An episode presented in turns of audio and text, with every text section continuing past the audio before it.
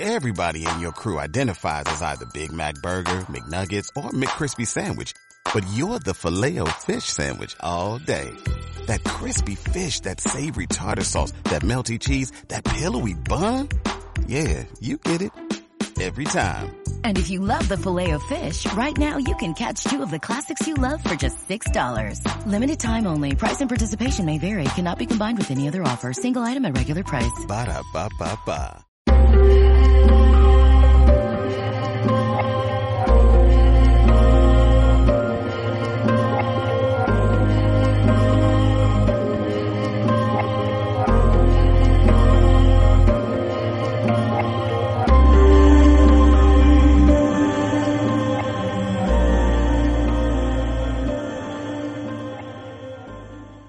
Se puede decir, en cierto sentido, que la historia de la humanidad es la historia de la técnica. Es verdad que han influido muchos otros factores, evidentemente, que no se puede reducir todo única y exclusivamente a lo técnico. Pero sí es verdad que a lo largo de nuestra historia, como especie, la técnica que hemos utilizado ha definido lo que hemos sido capaces de hacer y por eso dividimos las diferentes etapas en que se divide la historia de la humanidad en función de la técnica que se empleó en ellas. Hablamos de la edad de piedra y de la edad de los metales y diferenciamos dentro de ellas una serie de periodos. Y ya dentro de eso que llamamos historia, la historia, desde la invención de la escritura, parece que hemos abandonado esta clasificación tecnológica, lo cual no es cierto, porque la escritura ya es de por sí una técnica y lo que hemos hecho ha sido sustituir esa referencia a materias primas con las que hacer herramientas, piedra o luego ya metales, cobre, eh, bronce, hierro, después el acero. Hemos sustituido esas referencias por otros tipos de técnica que ahora son más importantes para nosotros, fundamentalmente por las diferentes técnicas que nos sirven para conservar y transmitir la información y así hablamos de la escritura ¿eh? como punto de partida de la historia y hablamos de la invención de la imprenta como de un paso fundamental y después de la revolución informática, las telecomunicaciones, Internet. ¿no? Es decir, que, que sí, que seguimos dividiendo la historia en función, entre otros elementos, insisto, de tipo de tecnología que estamos empleando. Ya hagamos referencia a la materia prima de nuestras herramientas o a los dispositivos de almacenamiento del conocimiento, no importa, la técnica es algo crucial para entender nuestro desarrollo como especie a lo largo del tiempo. Y con ella, además, hay que entender una cosa muy importante. Eh, a medida que se va acelerando el desarrollo tecnológico, se va acelerando la historia. O sea, que esos grandes periodos en que la dividimos, ¿eh? ya de entrada hablar de prehistoria o historia, hablar de paleolítico o neolítico. Dentro de lo que llamamos la historia, la división entre la edad antigua, la media, la moderna, la contemporánea.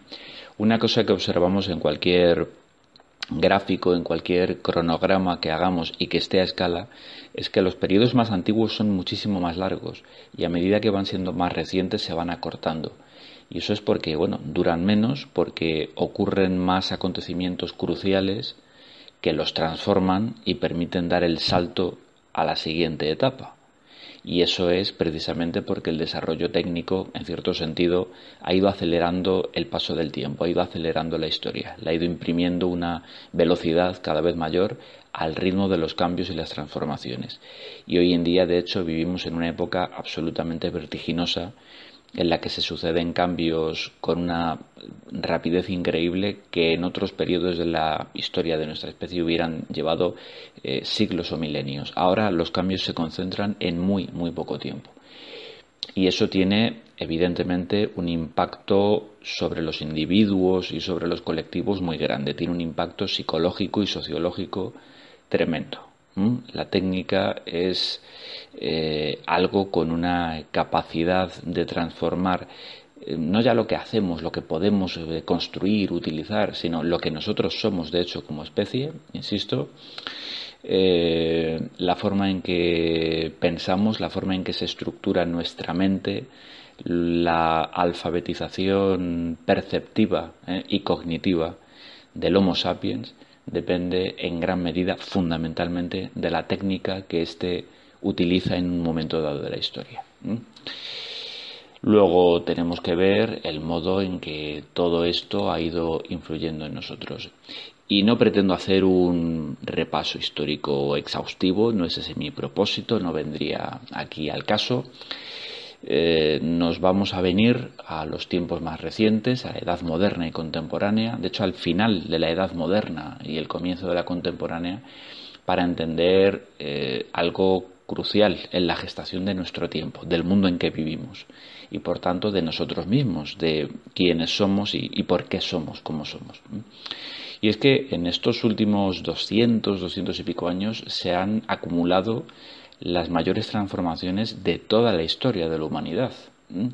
Una historia que tiene, si hablamos desde los tiempos de la invención de la escritura, estamos hablando de unos 6.000 años, si hablamos de nuestra especie como tal, estamos hablando de unos 200.000 años en total, pues no ha habido ningún periodo que acumule tantos cambios importantísimos de una relevancia fundamental como el tiempo que nos separa de la revolución industrial, de la primera revolución industrial y las sucesivas que ha habido desde entonces, porque estuvo esa primera revolución industrial que tiene lugar eh, en la segunda mitad del siglo XVIII y primeros del XIX, la revolución industrial, entendámonos, la de la máquina del vapor, fundamentalmente, que transformó eh, la industria, transformó los antiguos talleres eh, artesanales, eh, toscamente tecnificados, con inventos como el, el, telar mecánico, por ejemplo,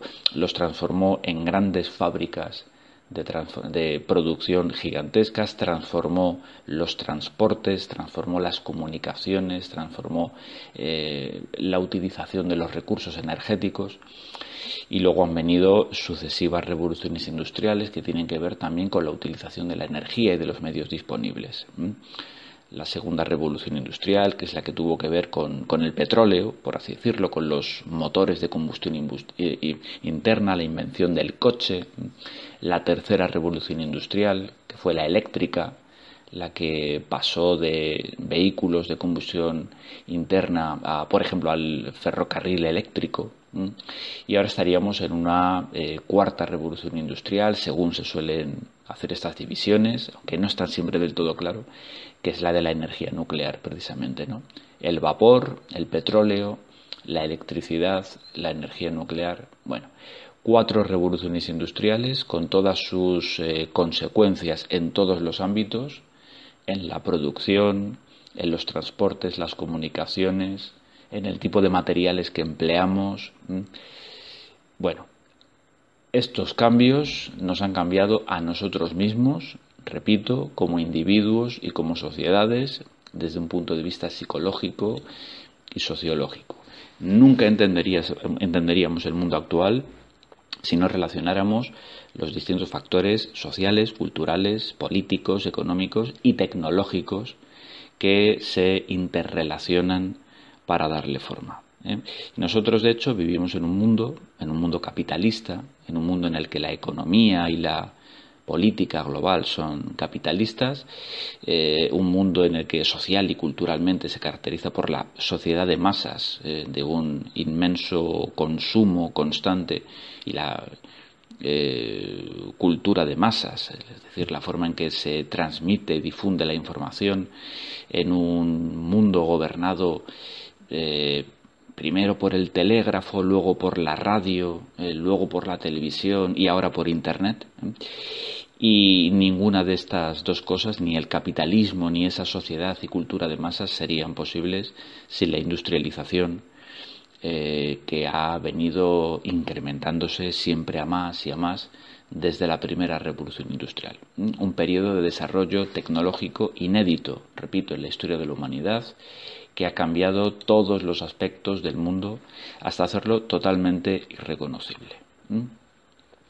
Hasta la primera revolución industrial, voy a hablar de ellas en general, aunque evidentemente hay muchas diferencias entre el mundo de un eh, inglés que viviera en Manchester a comienzos del 19 y el nuestro hoy en día llevando en el teléfono eh, en el bolsillo un teléfono móvil que nos permite conectarnos a Internet y hablar con cualquier persona del mundo, ver televisión, eh, vídeos en streaming y demás. ¿no? Ha cambiado todo tanto que realmente esto ya es una simplificación inmensa.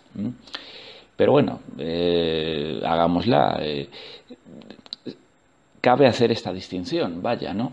Y es que hasta la primera revolución industrial, la forma fundamental de la técnica, la forma en que encontrábamos la técnica era la herramienta. Eh, una palabra muy, muy amplia, muy vaga, muy ambigua, ¿no? Porque herramienta aquí puede significar cualquier útil, cualquier enser, eh, puede significar un arma, puede significar muchas cosas, ¿no? Pero todos entendemos lo que decimos cuando, cuando hablamos de una herramienta.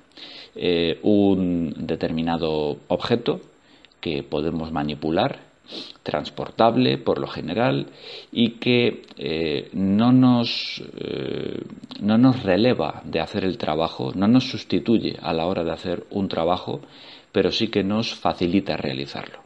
Por ejemplo, un martillo es una herramienta que no hace el trabajo por sí sola, alguien tiene que coger el martillo y golpear con él, por ejemplo, un clavo en una pared, lo que pasa es que en vez de hacerlo con el puño eh, o golpeando así eh, con una piedra o con cualquier otra cosa dura que encontráramos, pues eh, el martillo por los materiales con que está hecho y por su constitución, por la forma que tiene, nos permite hacerlo con mucha mayor facilidad.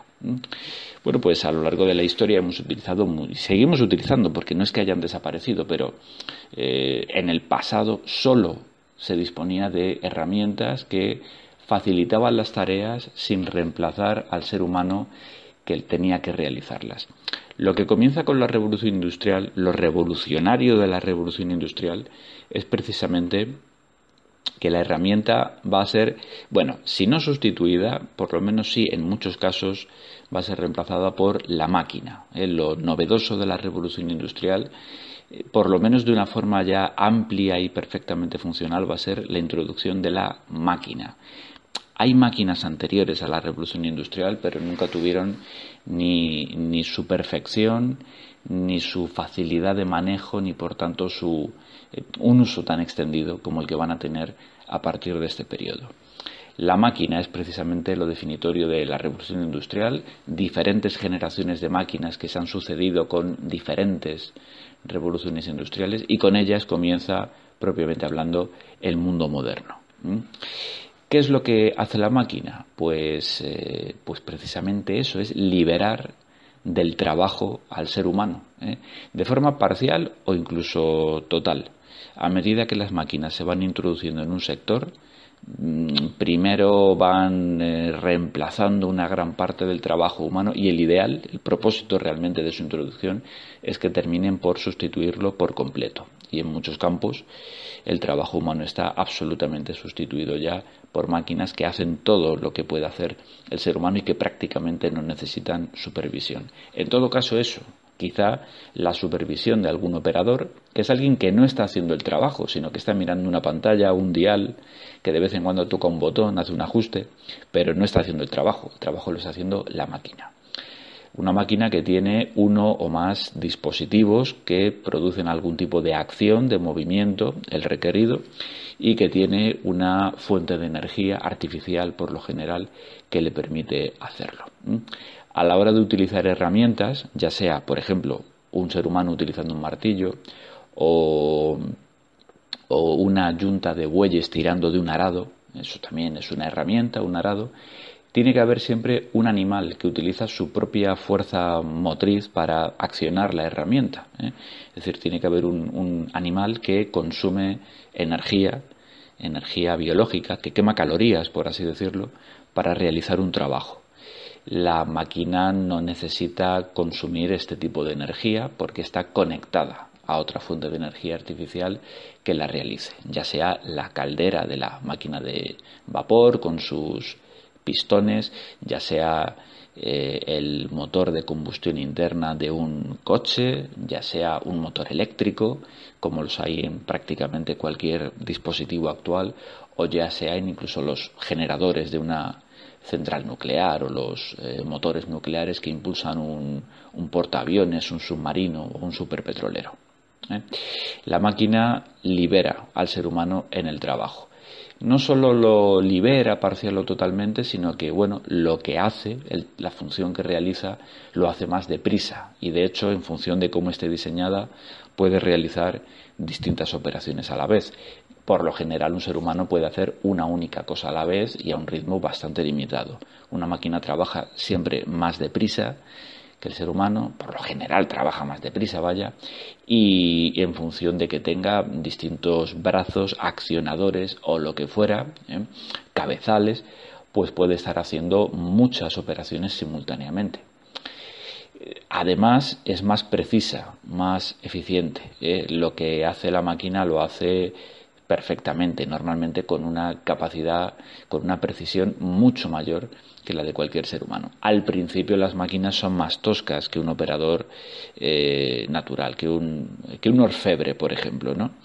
Toda máquina en sus inicios pues es un eh, dispositivo muy grande que consume muchísimo y que hace un trabajo bastante torpe, pero se van perfeccionando rápidamente, se reducen de tamaño, reducen también su consumo y van ganando en, en eficiencia, en precisión, hasta que llega un momento en que eh, no importa, no hay un ser humano que sea capaz de igualar esa eh, fineza con la que trabaja la máquina. ¿eh?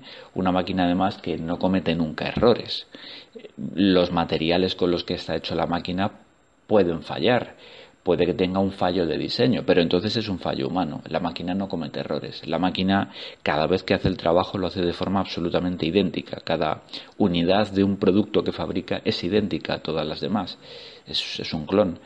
De modo que realmente no hay ningún tipo de imprecisión, no hay ningún tipo de mácula en lo que hace.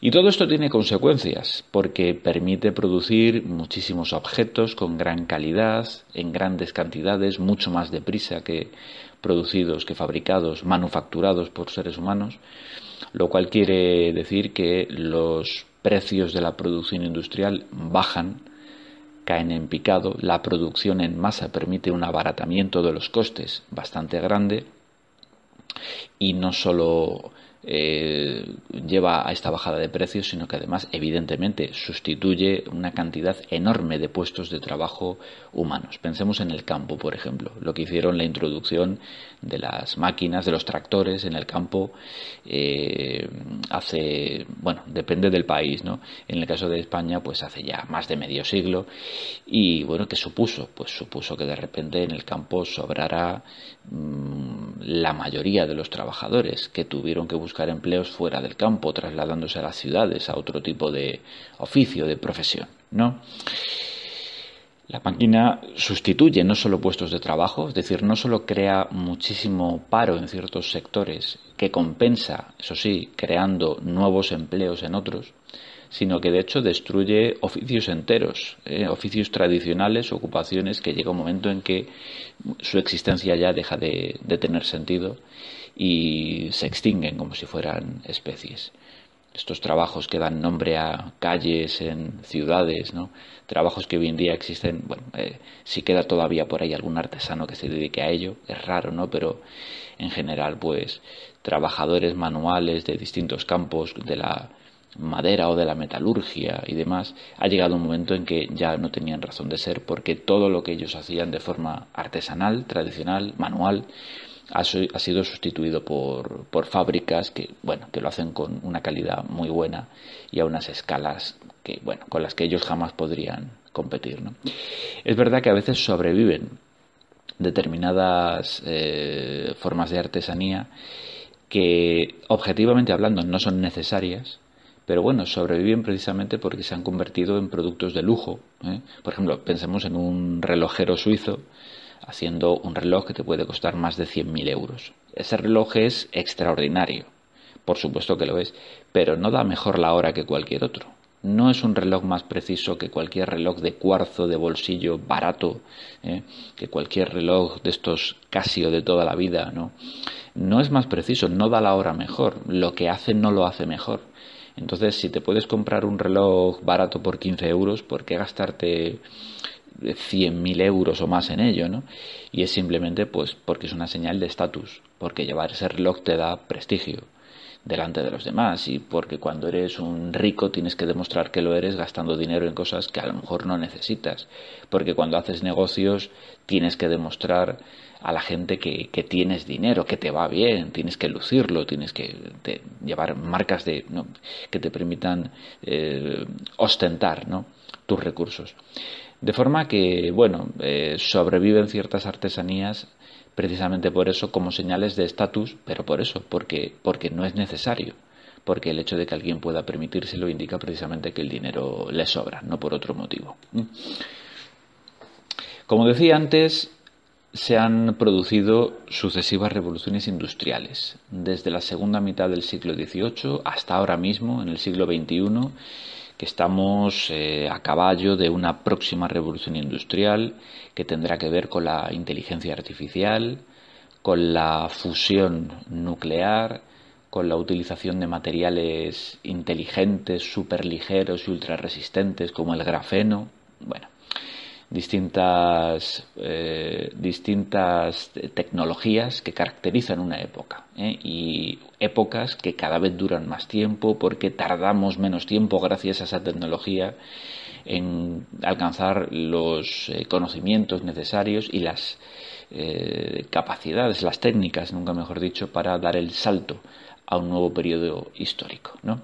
Todo esto produce inmensas transformaciones sociológicas y psicológicas.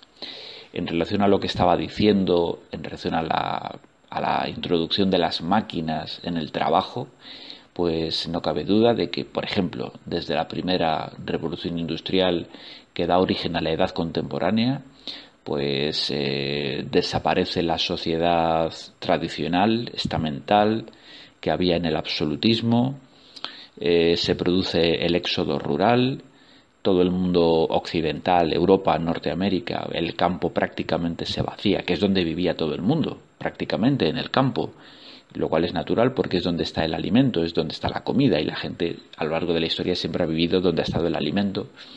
Bueno, pues la gente se va masivamente del campo a las ciudades, aparecen muchas ciudades y las que ya había crecen de tamaño de forma exponencial, empezamos a tener por primera vez eh, grandes urbes de millones de habitantes, que es una cosa que a lo largo de la historia no se había dado, con la excepción de algunas grandes metrópolis, como pudo ser en su momento Roma, ¿eh? o como habían sido después Londres o París, pero no había muchas más en Occidente. A partir de ahora, eh, sí, va a haber muchas ciudades eh, superpobladas con una inmensa concentración urbana, por lo general en condiciones muy malas, al menos en un principio, con cinturones inmensos de trabajadores que viven en condiciones muy precarias, hacinados, en condiciones higiénicas y laborales lamentables, lo cual va a dar lugar a su organización en movimientos sindicales, partidos políticos, va a haber un alto nivel de confrontación social que va a producir revoluciones políticas y todo eso va a ir moldeando nuestro mundo, un mundo que nos es muy familiar y que tiene sus bases, digámoslo una vez más, en eh, la revolución técnica, que es la que realmente mató ese mundo absolutista, eh, mucho más que la política.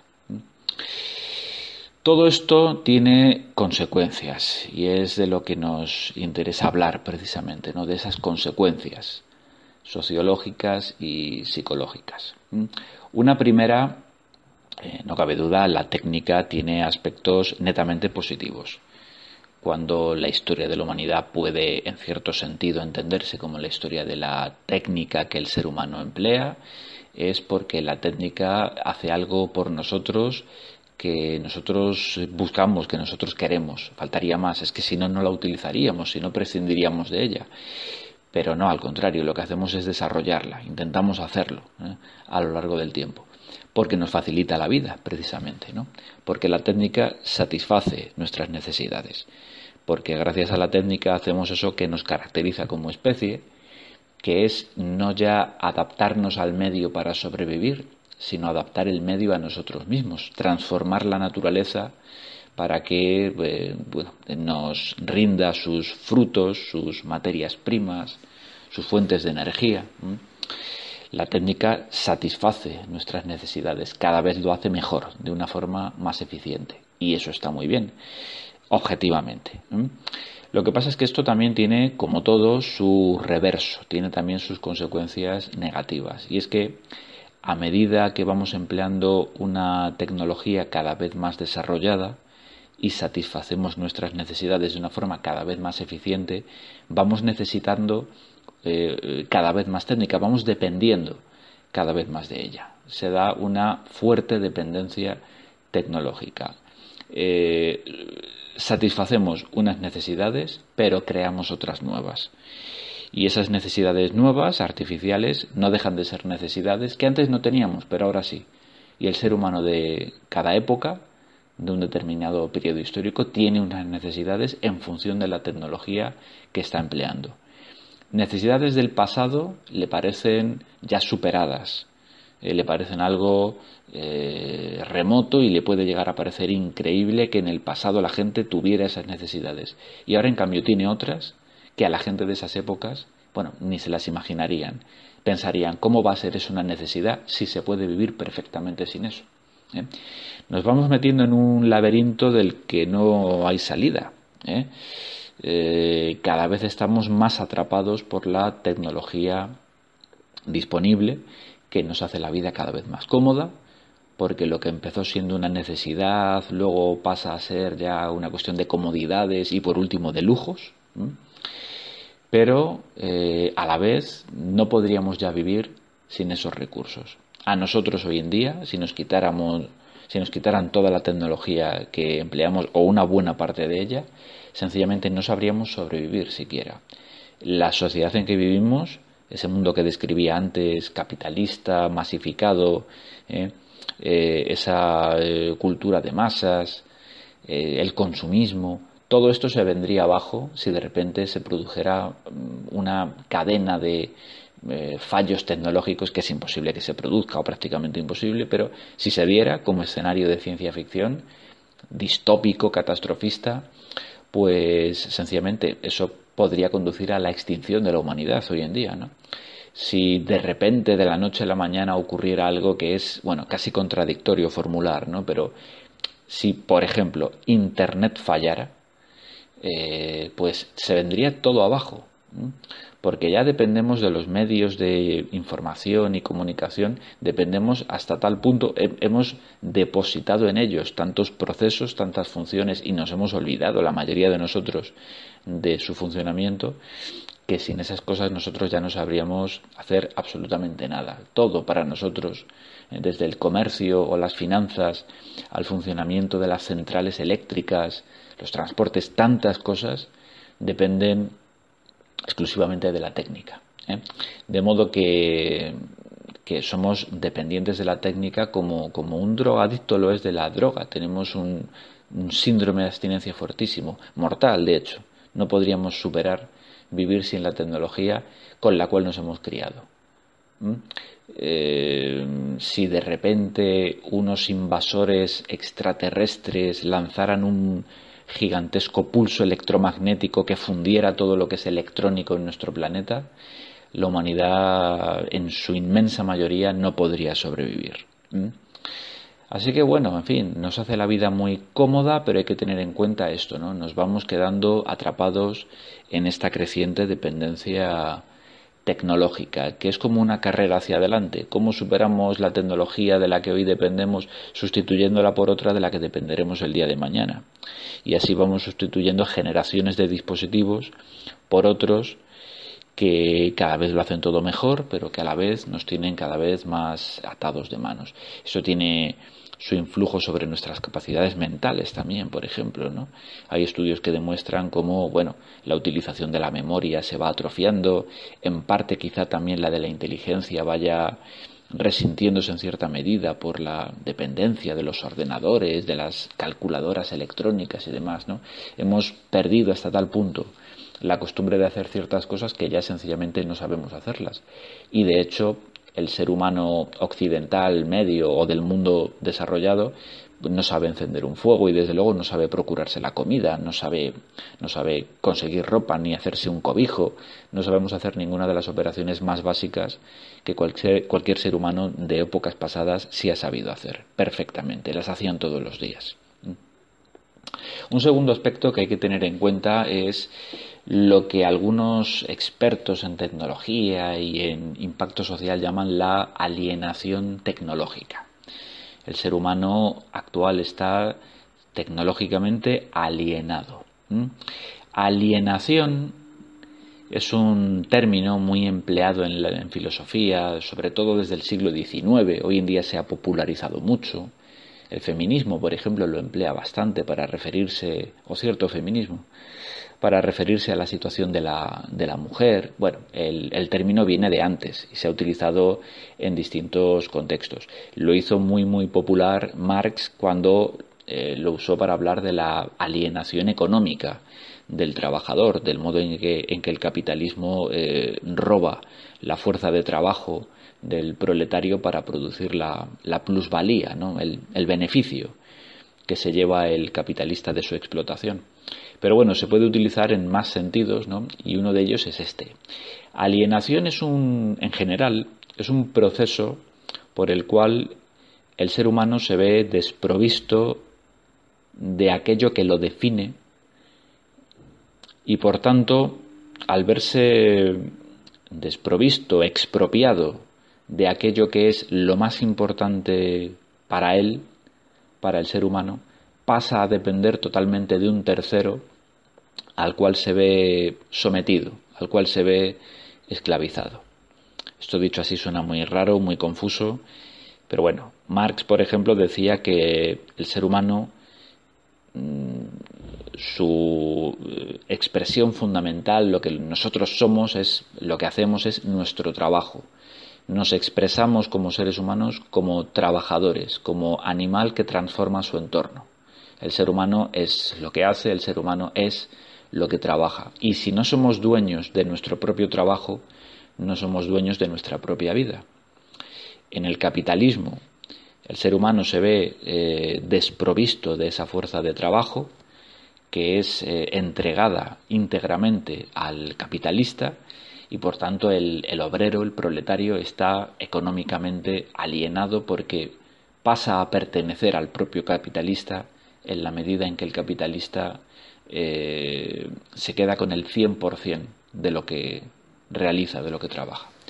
Bueno, pues en un sentido parecido cabe hablar de alienación tecnológica, es decir, eh, eh, dependemos, como decía antes, dependemos hasta tal punto de la técnica que llega un momento en que no somos dueños de nuestra propia vida, parece que vamos dejando de entender, de comprender y de controlar el rumbo que lleva nuestra vida, tanto individual como colectiva, porque la tecnología es la que lo define todo. El mundo cada vez se hace más difícil de entender, más complejo, ¿eh?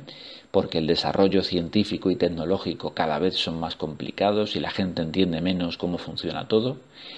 Y como dicho funcionamiento es hoy en día lo que llaman estos expertos, no un sistema de caja negra, o sea que sabemos usar un ordenador pero no sabemos cómo funciona por dentro, sabemos conducir un coche pero tampoco sabemos cómo funciona por dentro, o sea, dependemos de los técnicos, de los expertos en cada campo para todo, pues el mundo se nos va haciendo cada vez más enigmático, más misterioso, no sabemos cómo funcionan las cosas, la gente empieza a desconfiar, de hecho, de la ciencia y la tecnología, y bueno, digamos que cuanto más somos usuarios de esa tecnología, menos comprendemos en realidad cómo funciona, en qué consiste y cuál es el rumbo que lleva el mundo. Lo que era un medio para facilitarnos la vida termina convirtiéndose en un fin en sí. Hay que utilizar la técnica por la técnica. ¿eh? Esto parece una cosa incuestionable.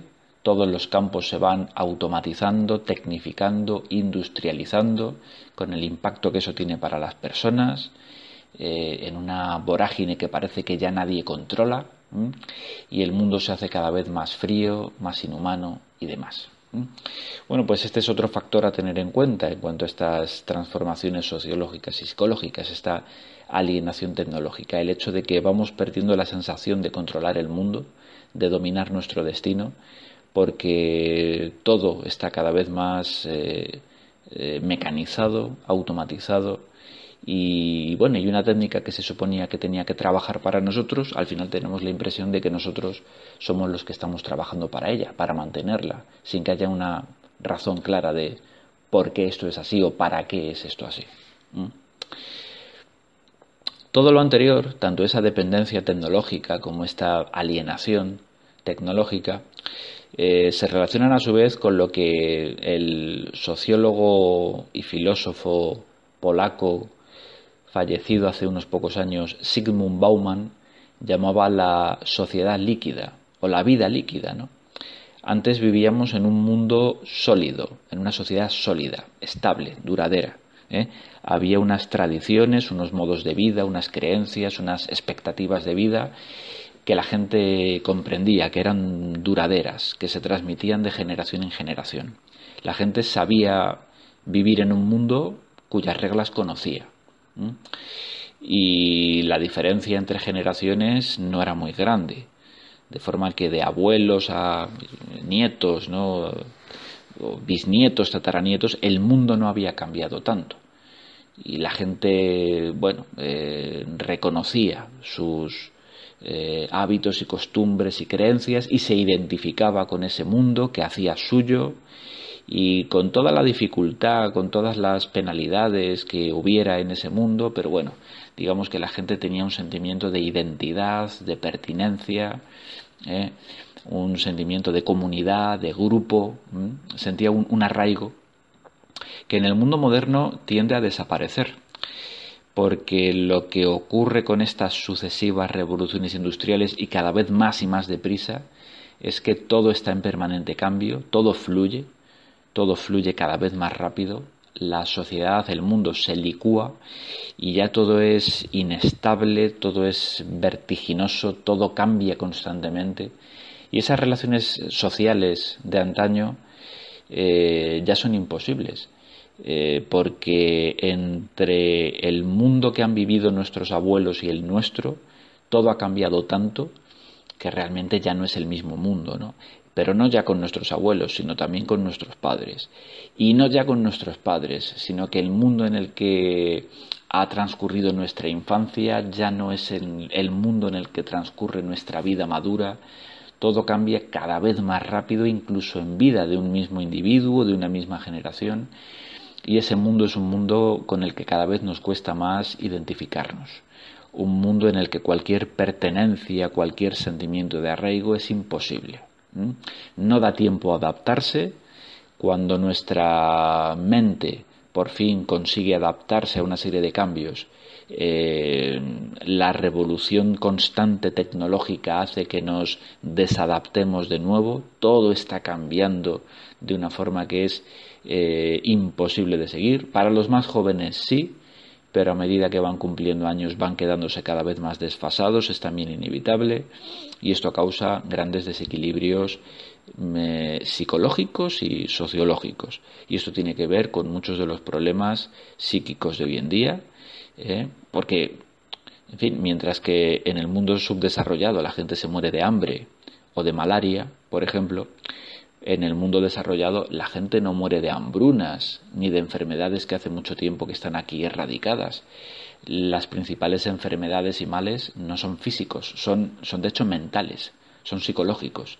El estrés, la ansiedad, la depresión y todo esto tiene que ver no solo, pero sí en gran parte con este mundo tan vertiginoso y tan sin sentido en el que vivimos, este mundo al que es imposible adaptarse porque para cuando te has adaptado a él ha cambiado, ya es otro mundo, te has quedado fuera de juego, ¿eh? estás desfasado por completo, generaciones enteras eh, de repente no sirven, eh, porque no tienen la competencia tecnológica que es necesaria en el nuevo mundo y se quedan en paro o se prejubilan y tienen sensación de inutilidad. Bueno, pues todas estas cosas es lo que podríamos entender bajo este concepto de la sociedad líquida de Sigmund Bauman.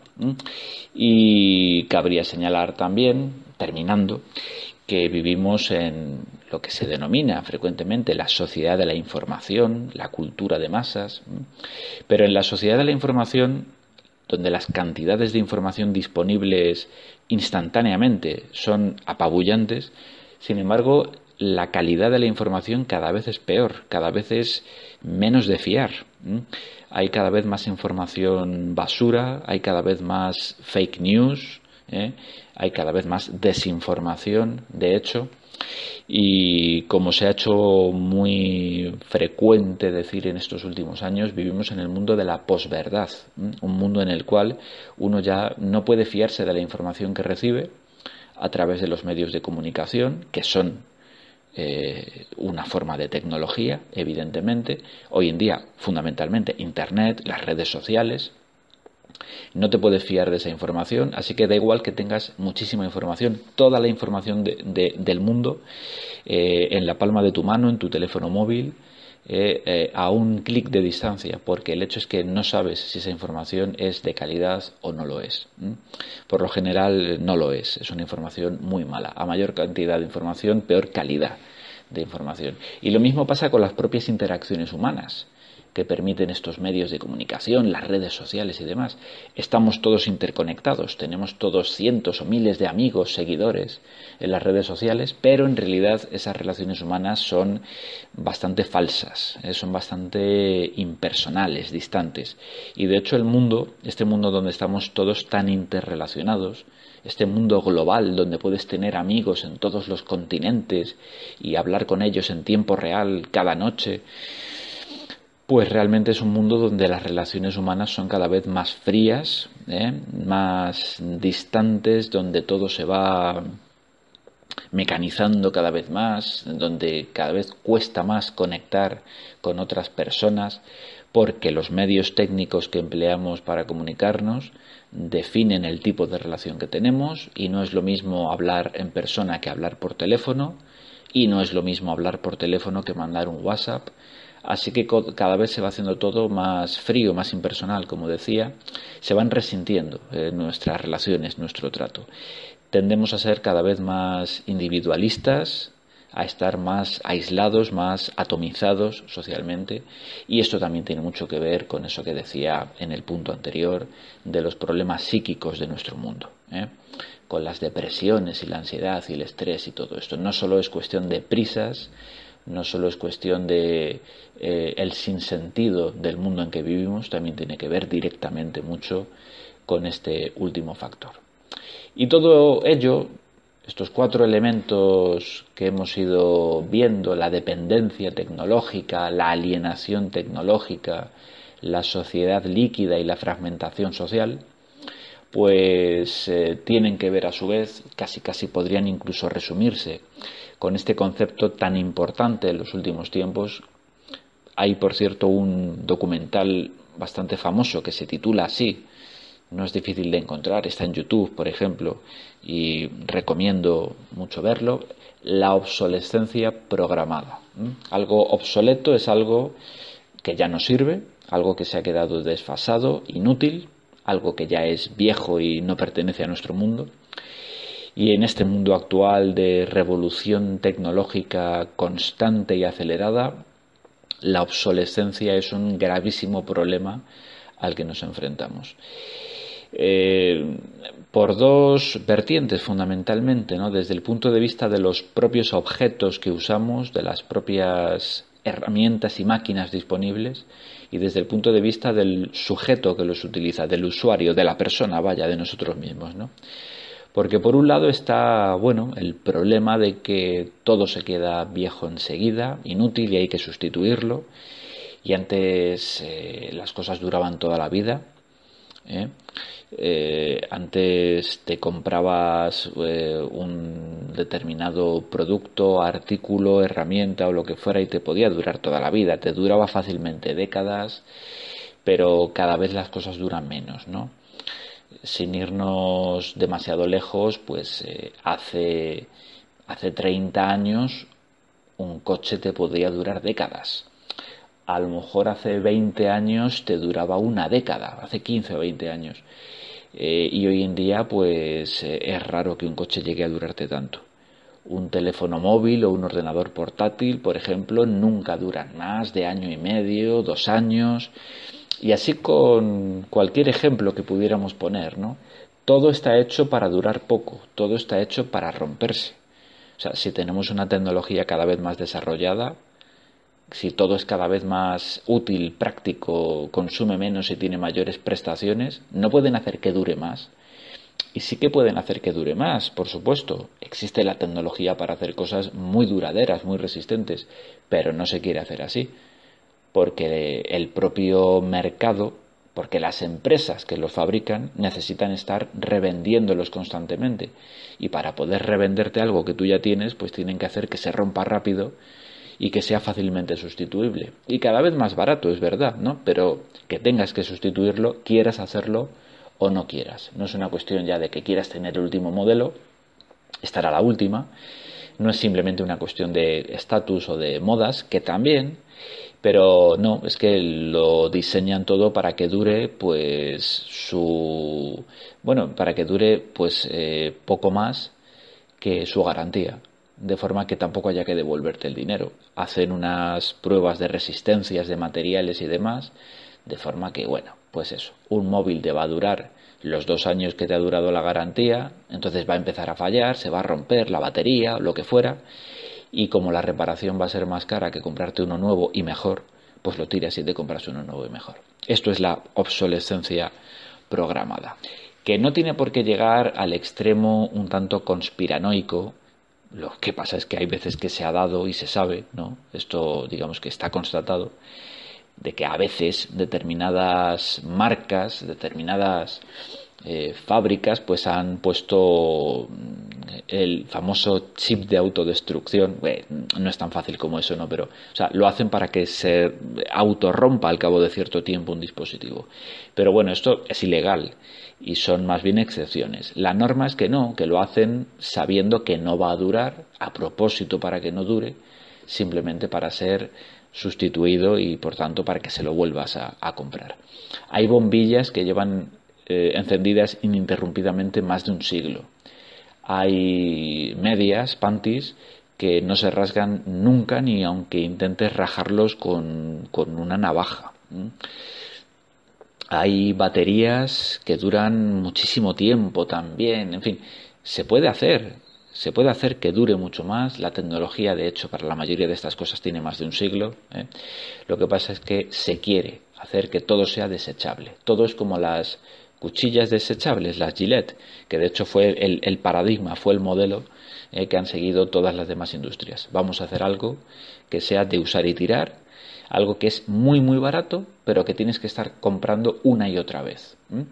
Así funciona todo. Y esto, como decía, no solo afecta al objeto en sí, desechable, al objeto que es de usar y tirar, al componente tecnológico que se queda rápidamente obsoleto y tiramos. No, es que afecta a las propias personas, porque un ritmo tan rápido de sustitución de unas tecnologías por otras pues a medida que vamos cumpliendo años y décadas, va haciendo que, bueno, cada vez tengamos una capacidad de adaptación a las nuevas tecnologías peor y por tanto que los propios seres humanos, los propios individuos se vayan quedando obsoletos cuando no son capaces de ponerse al día.